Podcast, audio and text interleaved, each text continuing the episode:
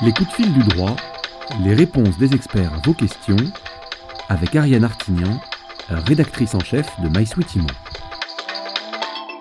Avec Emmanuel Jolneau, juriste chez Businessfield, tous les jours on répond à vos questions IMO. Alors pour poser votre question, c'est très simple, vous nous écrivez à contact at mysweetimo.com. Bonjour Emmanuel. Bonjour Ariane. Bertrand veut acheter un terrain pour y construire une maison on lui parle de VEFA. Alors, qu'est-ce que c'est que la VEFA, Emmanuel Junot? Alors, la VEFA, c'est ce qu'on appelle une vente en l'état futur d'achèvement.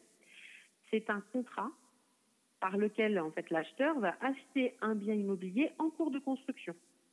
Hein, à la différence du compromis classique et de l'acquisition classique d'un bien achevé, là, la VEFA, c'est un bien en cours de construction.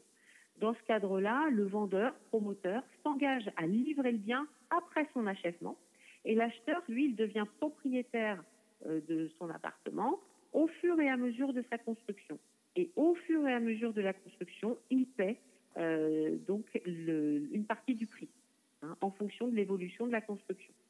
Au niveau du contrat, l'acheteur va signer, euh, avant, de, signer le contrat définitif, on va signer un contrat préliminaire de réservation contrat préliminaire sur la base des plans, des documents descriptifs que fournit euh, le vendeur promoteur, descriptif du bien, sa situation, son prix, les modalités de financement.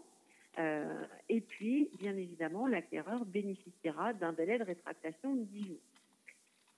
Et ensuite, on signera l'acte authentique par devant notaire, bien évidemment, euh, et à la livraison, donc euh, dans le délai euh, imparti pour la construction, après le délai imparti pour la construction, l'acquéreur prendra livraison de son, de, son bien.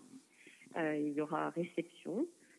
et à la livraison, il pourra, s'il y a des non-conformités par rapport à ce qui était prévu au contrat, il pourra faire consigner les 5 derniers pourcents du prix de vente.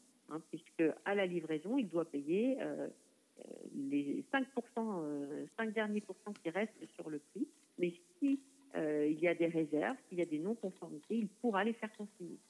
Merci beaucoup Emmanuel et à demain pour une nouvelle question IMO. Merci à demain.